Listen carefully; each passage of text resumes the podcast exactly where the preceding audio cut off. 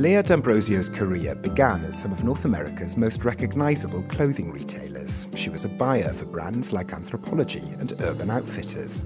But it's during those stages of her career that the level of waste generated by parts of the fashion industry became an increasingly difficult aspect of the way that clothing is made at scale to reconcile. So she returned to university to learn and to verse herself in smaller scale and more sustainable ways of making high quality clothing, with a focus on methods of hand weaving wool. And in 2016, she founded Wol Hide, a small line knitted sweater and casual clothing brand, which is headquartered in Philadelphia. For a while, D'Ambrosio wove all of Wol Hide's garments herself, but as its customer base grew, so did the team she works with. The majority of Wol Hide's garments are now woven and produced at two small family owned factories in Peru, from where she also sources much of the alpaca fibres many of Wol Hide's garments are made of. But despite her company's growth, which has been considered and gradual, she says, maintaining a sense of intimacy between her brand and her customers and the makers she works with is still at the heart of Wol Hide's offering. You're listening to The Entrepreneurs with me, Tomos Lewis, here in Toronto. This week we speak to Lea D'Ambrosio, who joined me from her studio in Philadelphia, and she starts now by explaining in more detail where Wol Hide's story begins. I think sweaters are really unique in that as you're building and making the garment, you're also creating the textile. So they go hand in hand, and there was um, just seemed like there was a lack of development in a lot of companies. And I felt like we could be making really beautiful sweaters if we kind of invested in more of the knowledge of the structures and the fibers and how they react and how they you know interact with different structures and different bodies and different things like that so i just felt like there was an opportunity to really focus on the textiles in sweater design so the brand started technically, I guess, in 2016. It was kind of a long road to get here. So um, I went to Drexel in Philadelphia for design and merchandising. Always knew that I wanted to do something creative, but you know, never felt like art school or or being an artist was really for me. So I found design school and kind of took that path. And after school, I went to work for a big company in I was in the buying department and just felt like that wasn't really for me. Uh, big corporate world wasn't really for me. Became very aware of a lot of the waste that's created in the fashion industry and a lot of practices that I didn't really like that I just felt like this can be done in a better way and we can be more mindful of of how we treat people, how we treat the planet and how how we treat you know how we respect our materials and the whole supply chain while we make things. At the time there was just there was no awareness of the full supply chain and how things were made. So, you know, you would get samples in and they would just smell like gasoline or like really strong like chemicals and and and we had no idea what was actually being done to them. And at the time there was just there was not much transparency in how your products were made even if you were involved in making them. And I think, you know, just at a big company, there was a lot of, you know, samples that were being made and then not produced and just, you know, just waste sort of throughout the whole process and just kind of a disregard for for that. So you decided to leave the job that you're in. And where did that take you next, Lea? From there, I, I left and, and I worked some odd jobs and I, I ended up working for a, a small boutique. And one of the owners had a small hand knit sweater line. And I, I worked for her. And through that, got more interested in sweaters and textiles. And so I ended up going back to school for textile design and focused on knitwear. And there, a couple things really stood out to me one it was very focused on textile design it was it was not any sort of product design. It was just creating the textiles. And I felt like, so I came out of school with this very specific knowledge of of how to design a knit textile, but I couldn't really get a job as a sweater designer because I didn't have fashion design technical skills. But I also felt like that was lacking in the industry. Another thing that really stood out to me was just the amount of chemicals that we put on our clothes and on our home textiles and just it was it's something that was sort of taught to us as just you know how things are done in the industry and nobody really knew about it. I mean just the general consumer didn't really know much about that which was kind of shocking to me. And how then from the start of the company did you try to counter that and what i suppose more broadly did those early days of Wol Hide look like for you in grad school i spent you know countless hours developing textiles and, and working with stitches and working with yarns. And I think that knowledge I still retain, and that goes into designing the sweaters. And even if I don't have the time every day to sit down and work on my knitting machine, and I still have that base understanding of how stitches work and how yarns work and how they work together.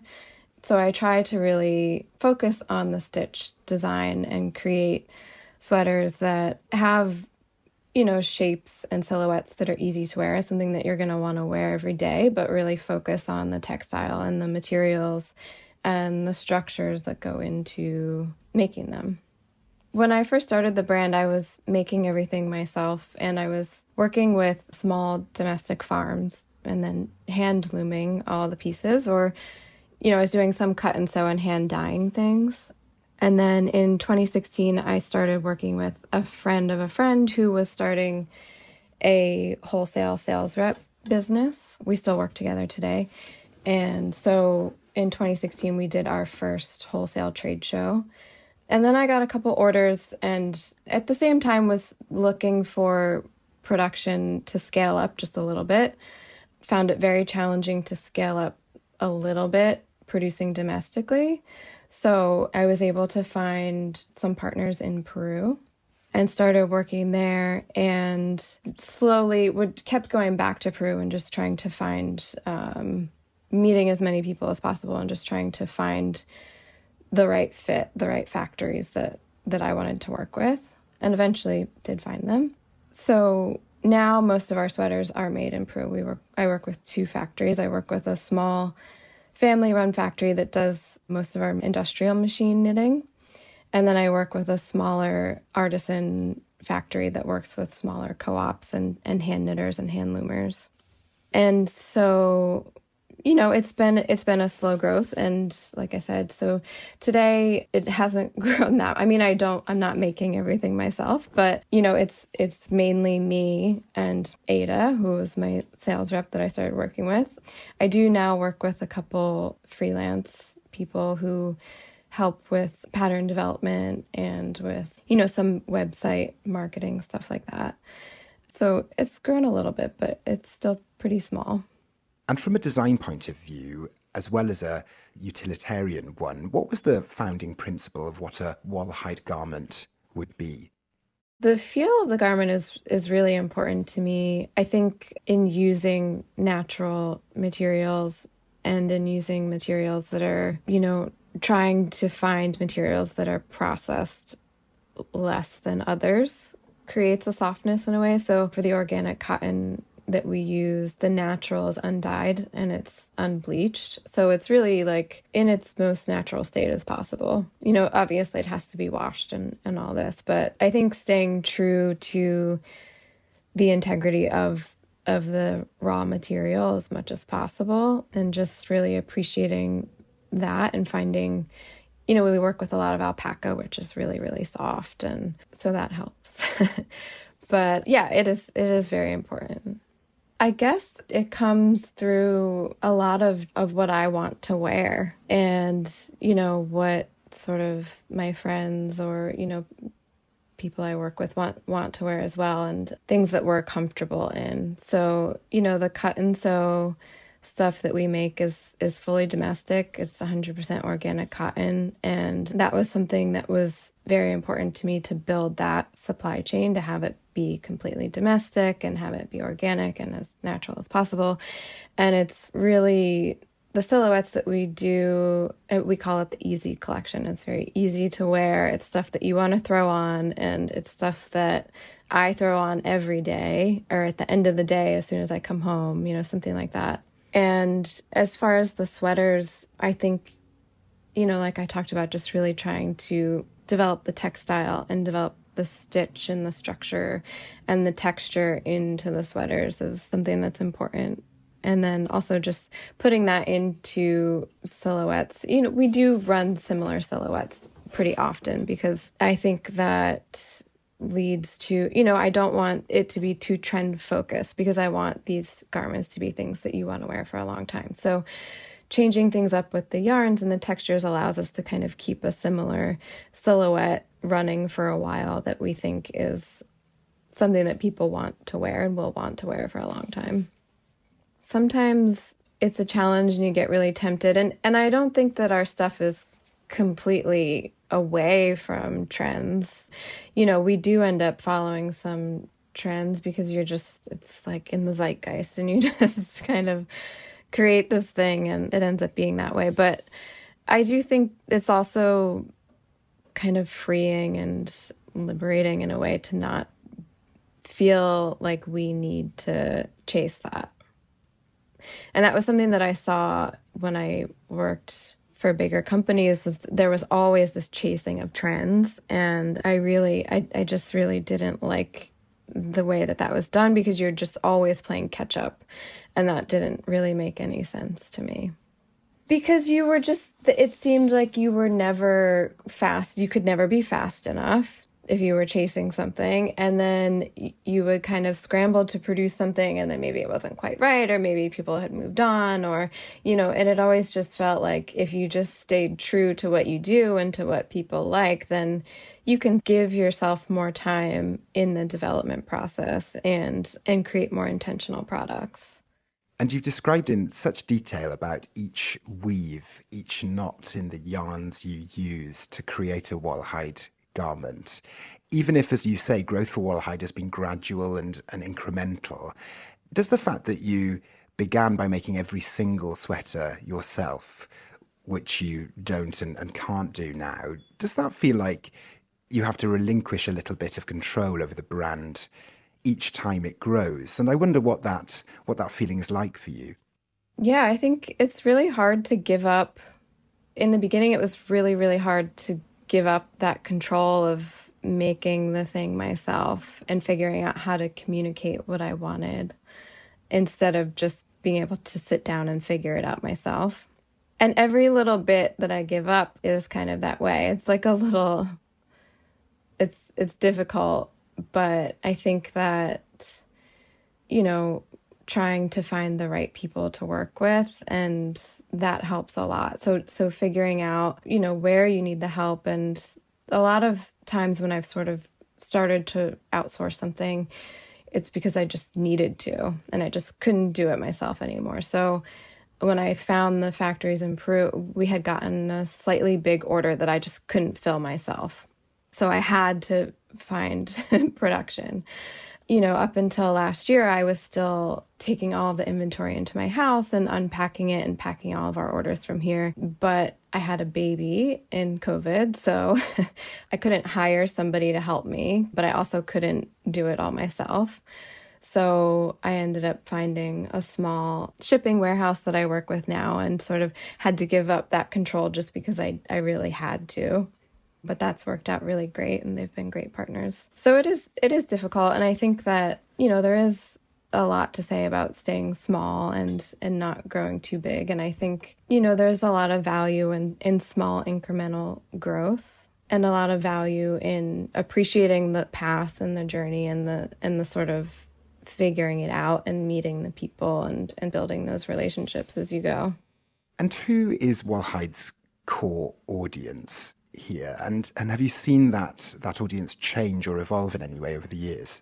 It's mostly women, you know, roughly late twenties to mm, late forties, I guess. I think we see a lot of women in creative professions, all different types of creative professions. So somebody who's maybe in film or somebody who's an artist or in, you know, maybe a yoga instructor, things like that.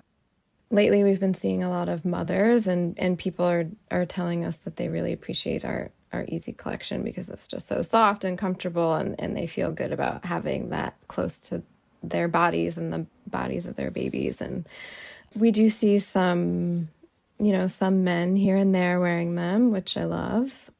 I always wanted the collection to be something that could fit a broad audience. You know, it's a very specific product, but I want it to be able to sort of fit on many people.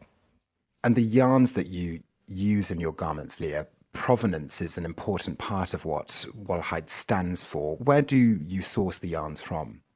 When I was in grad school, there was this alpaca owners and breeders association design challenge that we did so i ended up learning a lot about alpaca from doing those challenges and learning about the sustainability of of the fiber and and of the animals so that was one thing that i really liked about working in peru there is a lot of alpaca fiber there. There's nothing really that we do differently about sourcing in Peru. There's, you know, a couple big yarn companies in Peru to work with. But I do feel really good about working there because I think that just the culture of Peru and the people there, there's just sort of this like ingrained respect for the planet and for people and and when you go there and you see production and you don't feel like anybody's being taken advantage of in any way. And um, also, you know, knitting and textiles and, and alpaca is like so ingrained in their history and their culture that there's so much expertise there and so much knowledge. And we drove through the highlands at one time and, and saw the alpacas just grazing up in the clouds. And, you know, it's just is beautiful. But we also do work a little bit with alpaca and wool domestically. So it's kind of a new project that we're working on and, you know, trying to work with, get back to working with smaller farms and domestic farms for that. I think it, it creates a challenge in in trying to do something a little bit differently, especially producing in the US. That's been a big challenge because the textile industry in the US was it used to be huge and it, there were a ton of textile companies here and you know now there's there's only a few left and they really service bigger operations and it's really really hard to convince anybody to to do something on a smaller scale or to do something slightly different because that's you know it costs them money and it's work that they don't really need to do and they would rather just continue doing business as usual sort of thing. So, yeah, I think that there's some demand growing from designers and hopefully from consumers that that want things that are made domestically and and that are processed less heavily. Um, so I think hopefully there's some opportunity there for for some change in the industry. I think there's definitely been been more awareness and and more demand for that.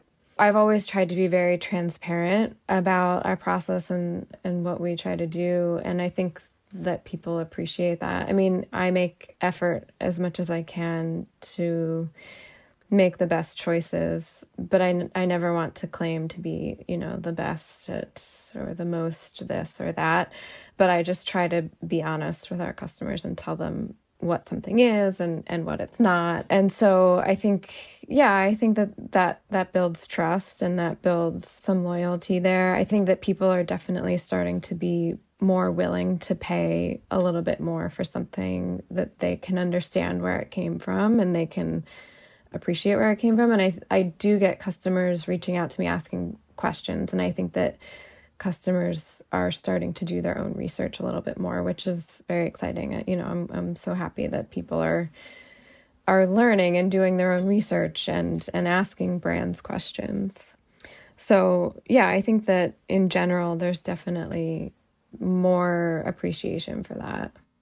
I wonder how difficult it is to ensure with the other yarns that you use, for example, to make sure that all of those parts of the supply chain meet the kind of goals that you're working to uphold here in Wol Hide's Garments, being a smaller design house? Do you have to make any kind of compromises along the way in any stages of the process? It's very difficult. It's very very difficult. It's it's becoming a little bit easier, but it, it, you know, being small and trying to do that is, has also been really difficult because you know maybe I haven't been able to meet minimums to buy a yarn that I wanted to buy, and I sort of had to buy from like the low minimum yarns that maybe had some synthetics in them that I didn't love having to use, but didn't really have much opportunity to to work around that at the time.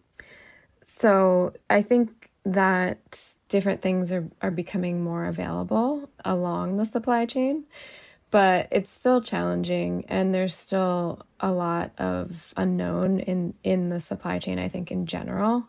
I've spent a lot of time trying to build relationships with people that I work with and really continuously have conversations with them about different things and the way things are done sort of on their end and you know trying to connect with the yarn companies in Peru and asking them as many questions as possible. But it's really hard I mean, it's hard enough to do something and then and then you put a lot of restrictions on yourself and you kind of like, you know, kind of crunch yourself down into a smaller box and yeah, it's a little bit harder to to figure out. And looking ahead, Lea, what do you have in mind for Wol Hide in the years to come?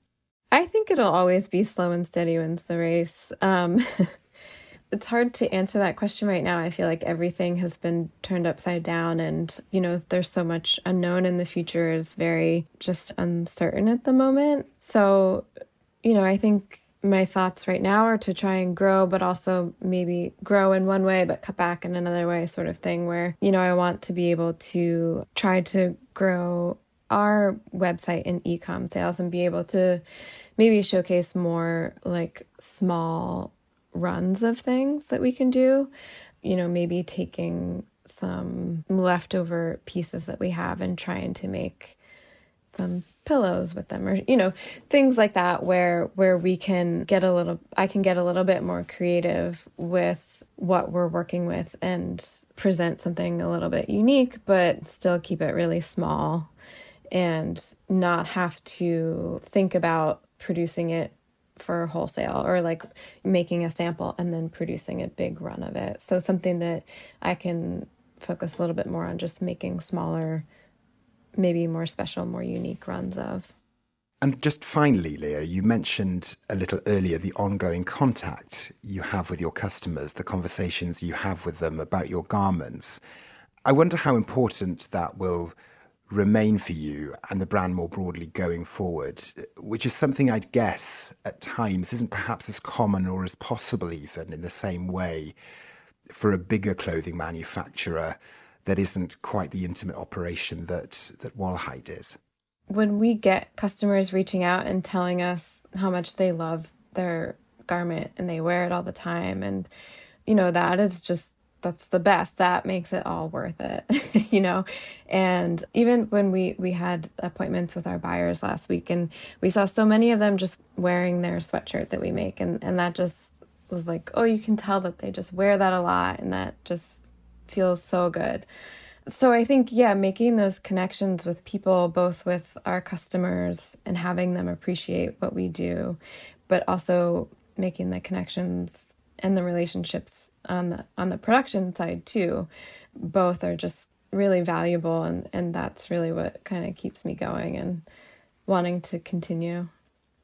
You know i think i learn lessons every every day and solve new problems every day. And i think that going back to sort of the slow incremental growth i think that there's real value in you know i used to get really frustrated that the growth wasn't happening right away for us. And and you hear all these entrepreneurial success stories about how people you know start doing something and then everybody wants it the next day and then the next day they're a millionaire or something. So that was always really frustrating when i started out. But i think what i've one thing i've really learned is that you know that small incremental growth is really valuable and and learning the lessons along the way. You know, if we had grown faster, those lessons maybe would have been a lot harder or hit a lot harder because you're bigger and there's more at stake. And yeah, I think that there's there's real value in in that process and also just in appreciating all all the work and all the effort that goes into building something that you believe in.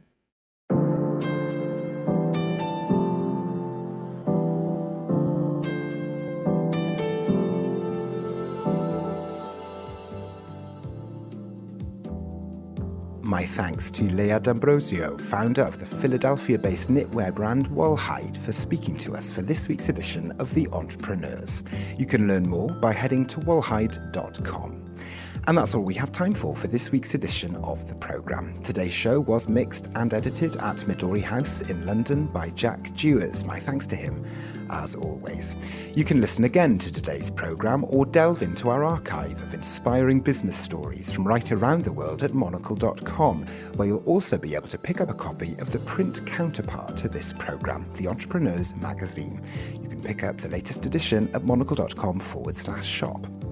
I'm Tomos Lewis here in Toronto. We'll have a brand new episode of The Entrepreneurs for you at the same time next week. But for now, goodbye and thank you very much for listening.